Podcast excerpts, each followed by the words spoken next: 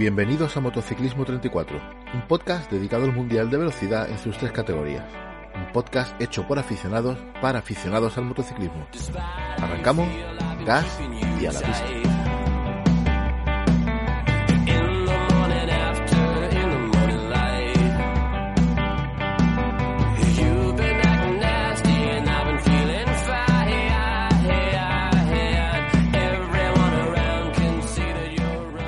Amigos, ¿cómo estáis? Bienvenidos una semana más a Motociclismo 34. Otra semana de carrera, la primera del doblete austriaco, una prueba que nos ha dejado dos accidentes terribles que podrían haber acabado en tragedia y que por suerte no ha sido así. Ahora después pasaré a contarlo. El Red Bull Ring es un circuito que beneficia a la Ducati y que también conocen muy bien los austríacos de KTM. Una pista donde hace falta más la potencia para acelerar que la velocidad y donde la Suzuki y Yamaha suelen sufrir. Hoy hay mucho que contar, así que vamos directamente a conocer el trazado austriaco. El circuito Red Bull Ring Spielberg eh, tiene una longitud de 4,3 kilómetros, es un circuito corto y tiene 10 curvas, 7 de derecha y 3 de izquierda. Tiene una anchura de 13 metros y la recta más larga es de 626 metros. Fue inaugurado en 1969 y la primera carrera de MotoGP fue el 4 de agosto del 96. Se dan en MotoGP 28 vueltas, lo que hace 120 kilómetros, en Moto2 25 vueltas, lo que hace 108 kilómetros, y en Moto3 23, lo que hace 99,3 kilómetros. La velocidad media está sobre los 183 kilómetros y la velocidad máxima está alrededor de los 316-317 kilómetros por hora. El récord del circuito estaba en 1.23.827 de Dovizioso. El ganador de 2019 fue Dovizioso, un circuito donde arrasan la Ducati. Bueno, conocido ya la pista, comencemos por la carrera de Moto 3. Partiendo de que los entrenamientos de todas las categorías han ocurrido con la pista en condiciones diversas, seco, mojado, semiseco, poco podemos sacar en claro de ellos, así que voy a pasar directamente a las carreras. Bueno, el piloto que se llevó la pole fue Raúl Fernández con un 1.36.277, seguido de Albert Arena con un 1.36.288 y con McPhee en tercer lugar. Por lo que parecía que los tiempos iban a ir por los 36 bajos, pero la carrera se ha movido por los 37. Un poco lenta, siendo la mejor vuelta la de Daryl Binder con un 1.36.6. En general ha sido una buena salida, parecía que el pelotón se iba a estirar de hecho, así era al principio, pero después Moto 3 volvió a su normalidad. Al ser la carrera lenta, pues ya sabéis que se unifica todo. Aunque los adelantamientos ralentizaban la carrera, también traían la, clase de carrera que se suele ver en Moto 3 y que nos gusta, ¿verdad? Bonita y llena de, emoción y de adelantamientos. La curva 3 era crítica, lo ha sido para, para todo el fin de semana y en todas las categorías, y sobre todo en MotoGP. Como digo, muy crítica, tanto para adelantar como para no cometer fallos, porque en Moto 3 se perdían un fallo en la curva 3, pues te llevaba a perder del orden de 7, 8 puestos fácilmente. Una curva muy difícil. En general nadie iba mejor que nadie, todo rápido y con opciones.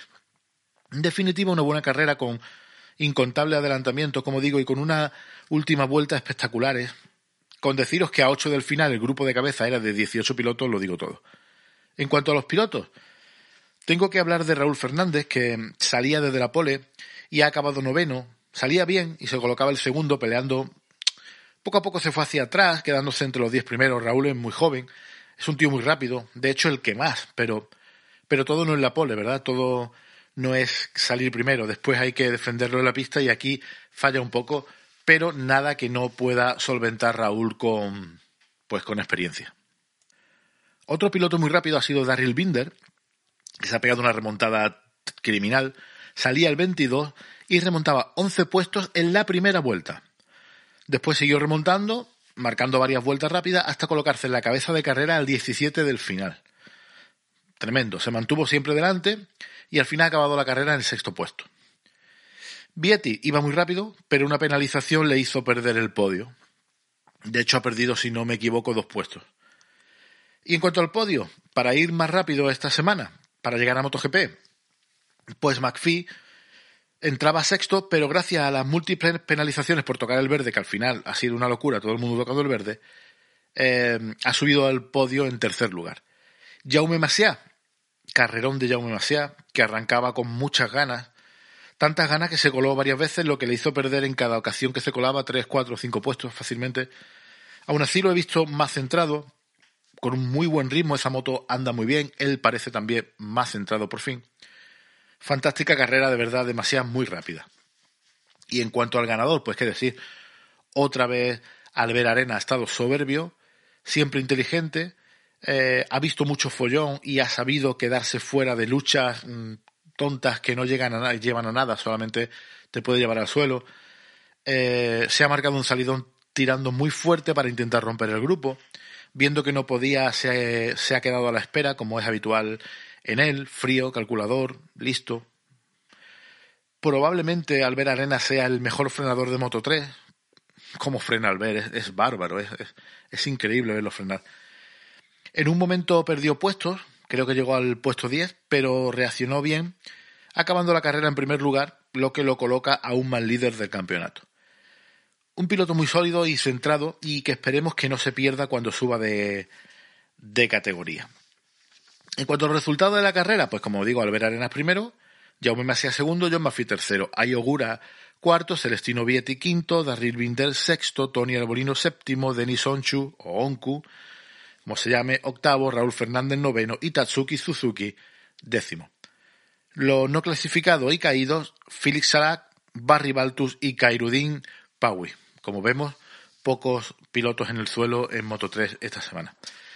Y la clasificación general queda Albert Arena con 95 puntos, John McPhee segundo con 28, ya más de una carrera, lo cual está muy bien. Ayogura tercero con 65 puntos, Suzuki cuarto con 50, Raúl Fernández en quinto lugar con 43, Celestino Vietti sexto, Arbolino séptimo, Jaume Masia octavo, Gaby Rodrigo noveno y Denis Foggia en décimo lugar. Esto en cuanto a Moto 3. Vamos a por Moto 2 que esta semana no ha estado mal. Bueno, Moto 2 nos ha dejado un accidente que verdaderamente podía haber sido muy peligroso y que por suerte se ha quedado solo en, en magulladuras para el piloto. La pole era para Remy Gardner, que se mostraba rápido, acompañado por Jorge Martín, y Marcel Schrotter en tercer lugar. En Moto 2, al igual que en MotoGP, hay que hablar de dos, de dos carreras. Bueno, en principio todo salía con neumáticos traseros blandos. La salida no fue mala, con los evidentes problemas en la, en la curva 3, pero en general bastante bien. Por cierto, si me veis un poco acelerado es que quiero llegar a, a MotoGP porque quiero comentar algo al margen un poco de, la, de las carreras. Bueno, decíamos que la salida no fue mala y que, bien, en general, siempre, ya te digo, eh, ya os digo, siempre buscando eh, tener mucho cuidado en la curva 3 que estaba muy delicada. Pero cuando Bastianini, que estaba apretando desde el principio, perdió la trasera en la curva 1, la curva 1 tiene un bache justo en la aceleración y es fácil perder eh, la rueda, como así fue. La moto de Bastianini se quedó mm, cruzada en medio de la pista. Jafi Sharin, que no pudo evitarla, mm, se la comió de forma brutal, un accidente que pone los vellos de punta. Se la podían haber comido otros, pero se la comió este chaval y durante un tiempo mm, se me ha quedado un mal cuerpo bastante, bastante grande. ¿eh? Por suerte, todo ha acabado con contusiones, pero sin fractura. Podía haber sido una auténtica desgracia. Esto ha provocado una bandera roja que ha obligado a volver a arrancar la carrera de nuevo, siempre con los puestos en el que estaban cada piloto en, el último paso por, por la meta. Bastianini no salía, Sharin no salía, eh, Axel Pont tampoco y creo que alguno más. ¿Por qué no salían? Porque eh, el reglamento dice que el piloto, si la moto es reparable, si no es reparable, sabéis que en Moto 2 solamente tienen una unidad, si la moto es reparable, debe llegar en los, eh, creo que en cinco minutos por sí mismo o con la moto a box. Pero claro, la moto de, de Bastianini era irreparable, la de la de Charín no digo nada y la de Pong estaba bastante tocada. Bueno, Jorge Martín ha sacado oro de la segunda resalida o la segunda salida, como la queramos llamar, ganando la carrera. Marini también ha aprovechado la, la salida para acabar en segundo lugar mientras que Rotter, siempre rápido, ha acabado en tercer lugar. Eh, Canet, el rookie, pues ha terminado el quinto, lo cual está muy bien. Por fin, una carrera entretenida de Moto 2, pese a que haya sido debido a una, a una caída. Por lo menos se ha visto también este circuito es muy corto y no se podían separar demasiado, aunque la primera carrera ya iba con pinta de, de empezar el, como yo digo, el trenecito de la bruja. ¿Cómo ha acabado la, la carrera? Pues Jorge Martín primero, Luca Marini segundo, Marcel Rotter tercero, Sallows cuarto, Xavi Vierge quinto, Marco Bezzecchi sexto, Tomás Luti séptimo, Augusto Fernández octavo, Aaron Canet noveno y décimo Joe Roberts. Me estoy dando cuenta que mientras os digo las clasificaciones de carrera, yo os he dicho Canet quinto, ¿verdad? Y en la clasificación de MotoGP, la página oficial, me lo ponen como noveno. Bueno, si lo pone en la página oficial, creed que noveno y ya está. Yo he apuntado quinto, quizás alguna penalización lo he echado hacia atrás. Si creed lo que pone la página oficial, que para eso está. En cuanto a los que no han, no han terminado, Remy Gardner, Tetsuya Nagashima, Jorge Navarro, Enea Bastianini, Jafi Charin, Edgar Pong y Andy Fari y Cidar, que también se caía en la, en la caída de Bastianini y Charin. ¿Cómo queda el Mundial? Luca Marini primero con 78 puntos, Enea Bastianini segundo a 5 puntos con 73, Jorge Martín tercero con 59 a solo 19 puntos, Sanlos cuarto, Nagashima quinto, Aaron Canet sexto, eh, Besecchi séptimo, Xavi Vierge octavo, Joe Robert noveno y Baldassari en décimo lugar. Esto es todo lo que ha dado Moto 2. Ahora ya sí, nos vamos a calmar y vamos a explayarnos un poco más en MotoGP, porque me gustaría comentaros, aparte de la carrera, alguna que otra cosa. Esta semana MotoGP viene cargado de cositas. Bueno, eh, lo que estaba claro es que las KTM con Polo al frente eran rápidas, en cuanto no, no, no tanto la de Binder, que ha tenido muchos problemas este fin de semana, pero que al final, curiosamente, ha sido la mejor KTM. En cuanto a la Ducati, Miller demostraba que podían ganar e incluso Joan Mir eh, era más rápido en el warm-up con su Suzuki. O sea, que había una variedad de motos que podían estar delante. Yo pensaba que la Ducati iban a arrasar, de hecho ha ganado una Ducati, pero la Suzuki han estado ahí, que ahora lo contaremos. Viñales y su Yamaha lograba la pole, por lo que las motos japonesas tampoco iban nada mal. La pole, como digo, era para Viñales, en segundo lugar estaba Miller, y Cuartararo cerraba la primera fila en tercer lugar. En la salida Miller salía como un tiro, había que tener mucho cuidado otra vez con la curva 3, por suerte pasaron todos sin problema. Paul Espargaró salía con ganas y atacaba muy pronto, estaba enrabietado porque la primera, hombre, la primera victoria de KTM a manos de Binder ha escocido un poco. También lo entiendo, Por ha trabajado mucho para esa moto y quería ganar el primero, pero bueno, las carreras son así. Como digo, salía con ganas, atacaba muy pronto, adelantando a Dobby y tirando fuerte, aunque Miller intentó pillarlo. La verdad era muy difícil eh, pillar a Paul en las primeras vueltas y Paul se escapó. Y entonces llega el follón. En la llegada a la curva 3, Zarco se cruzó a Morbidelli y este no lo pudo evitar cayendo los dos al suelo. Rozar hicieron la rueda con rueda, se fueron los dos al suelo. Las dos motos han salido hacia la curva 3 disparadas, especialmente la de Zarco que iba totalmente recta por la puzolana y menos mal que ha impactado contra el Airfence antes de volver a la pista destrozada en piezas. La de Morbidelli, por su parte, ha cruzado la pista eh, por el césped, cogiendo velocidad, creo yo, y ha atravesado la curva a centímetros de la cúpula de Valentino, dejando una imagen que pone los vellos de punta. Mientras que la de Zarco, tampoco, si buscáis la foto de la moto de Zarco pasando por encima de Maverick, es horrible, es, increíble. Podíamos, podíamos haber, haber visto un, podíamos haber visto una desgracia, ¿vale? Si las motos hubiesen impactado con los pilotos, tanto la de la que le iba a caer encima a Maverick como la que le hubiera pegado por el lado a, a Rossi estaríamos hablando de lesiones gravísimas y si no de algo peor. ¿eh?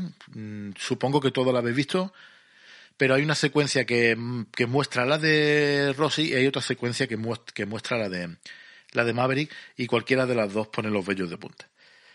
Aquí se ha parado la carrera, Paul se enfadaba y eso es algo que se le ha echado en cara porque, bueno, he oído he leído, hay que ver que se enfada cuando, cuando va primero y podía haber pasado algo malo, hombre, podía haber pasado algo malo, pero yo supongo que en ese momento Paul no ha visto las imágenes y estaba jodido porque estaba enchufado. Pero bueno. Cosas de carrera. Eh, en cuanto al... Antes de empezar con la segunda salida, en cuanto al incidente, hay quien dice que la culpa es de Zarco porque cierra la trazada para que no le adelante Morbidelli Morbidelli dice que cuando lo cierra Zarco, eh, la, el rebufo, la succión de la moto de Zarco lo, lo chupa, digamos, no puede evitar el golpe. Hay quien le echa la culpa a Zarco, hay quien dice que es el lance de carrera. Yo, sinceramente os digo, no lo sé.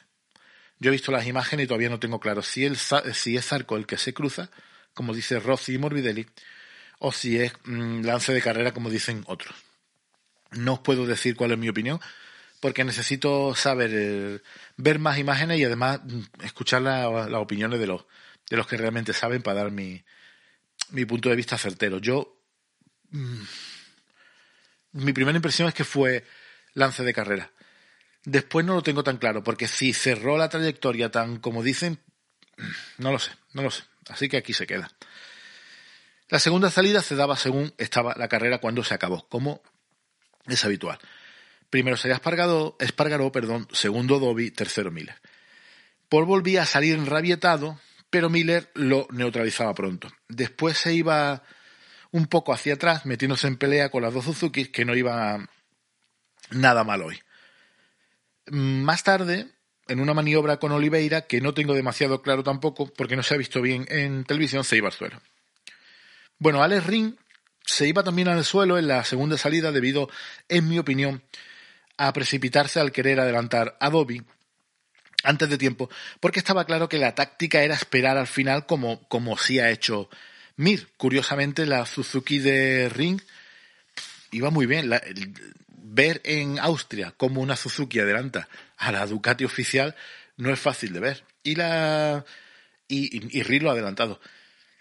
Perdían en, la, en las aceleraciones bastante, les costaba mucho, pero se tenían que, que jugar el, tipo para, para, pillarla. Al final, pues estaba claro que jugándose tanto el, tipo, tanto va el cántaro a la fuente, ¿verdad? Que al final se rompe y Rin se ha caído. En este aspecto creo que mm, Joan Mir ha sido bastante más listo. ¿Qué más piloto? Bueno, Fabio salía al último en la segunda salida y ha remontado hasta el octavo puesto, eh, pero si quiere el mundial esto no basta. Entiendo que quizá este circuito no sea para las Yamahas, pero Viñales había conseguido la pole, o sea que las Yamaha no, no iban a ir mal en este circuito y Fabio no se puede permitir acabar eh, el último. El gran beneficiado de este fin de semana, a mi parecer, ha sido Binder, Brad Binder, que teniendo un fin de semana muy duro y muy retrasado ha acabado en un cuarto lugar que le salva bastante los muebles y que lo, lo sube bastante en la lucha por el campeonato. Viñales ha entrado décimo después de haber tenido un problema extraño que no, que lo llevó a la cola del grupo y de que yo todavía no he podido saber qué le pasó. También muy mal para uno de los aspirantes al título. En cuanto a Miller, Miller ha sido muy listo y sabía dónde había fallado en la primera salida y lo ha utilizado en la segunda.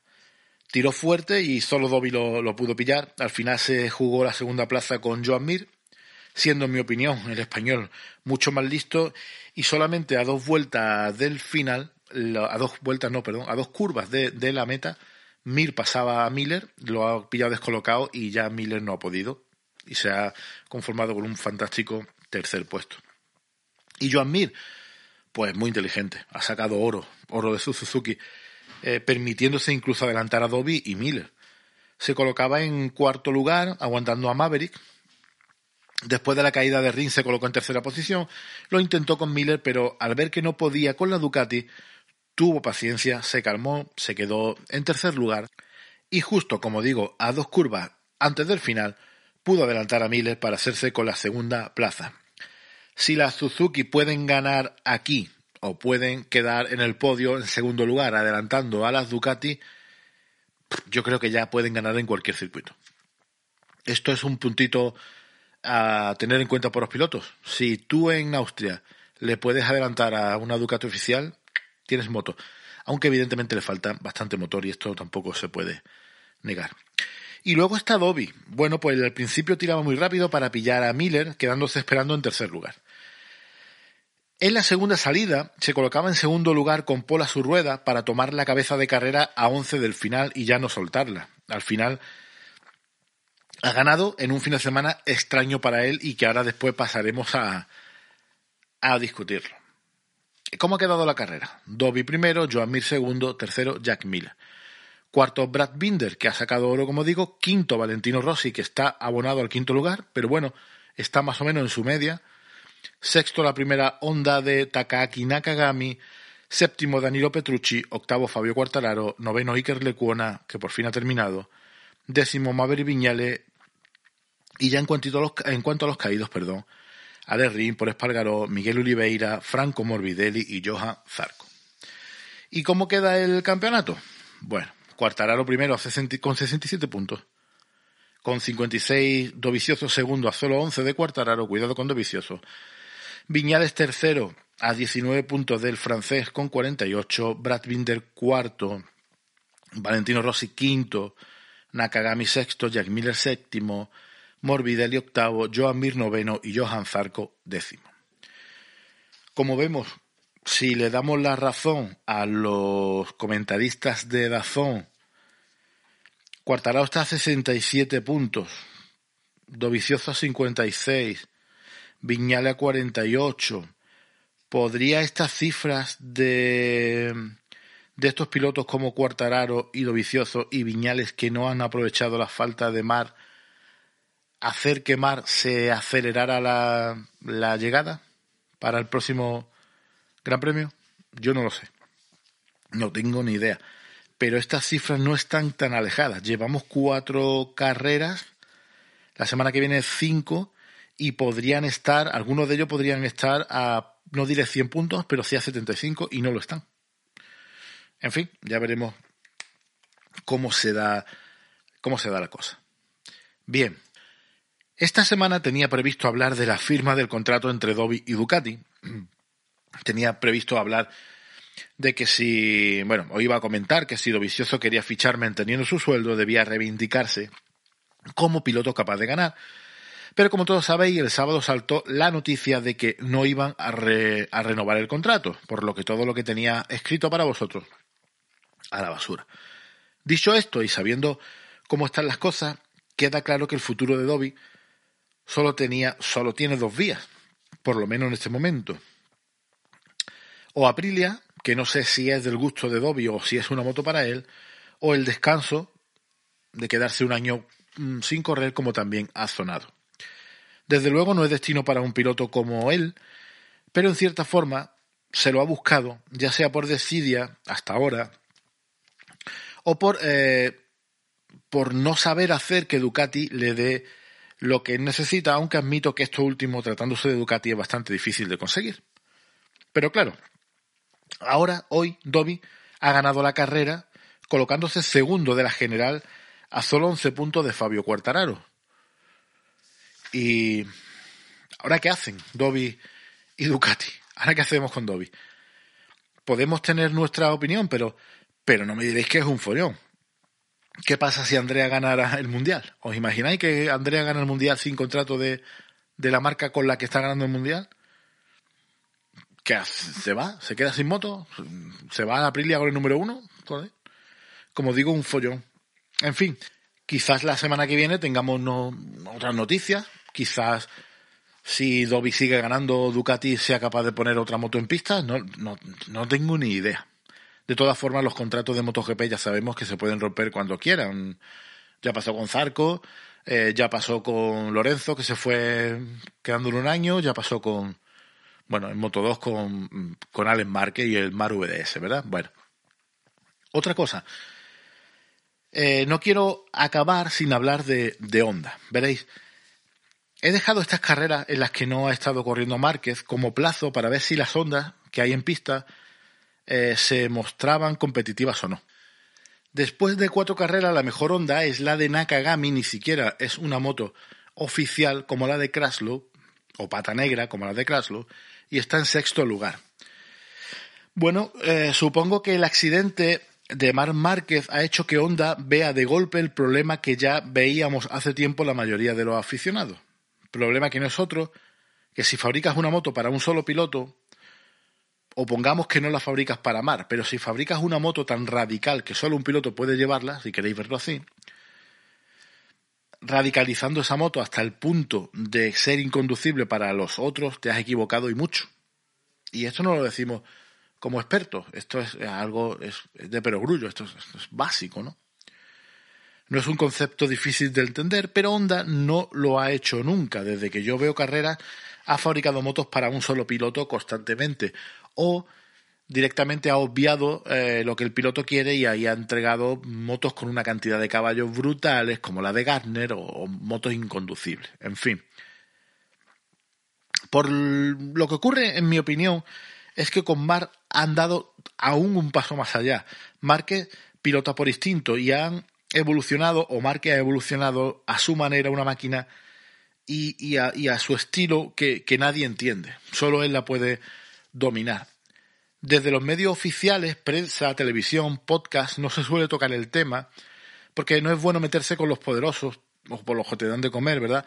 Pero nosotros, que somos simplemente aficionados, a no ser que seamos unos fanáticos de Honda, vemos raro hacer una moto tan radical y tan específica para un solo piloto.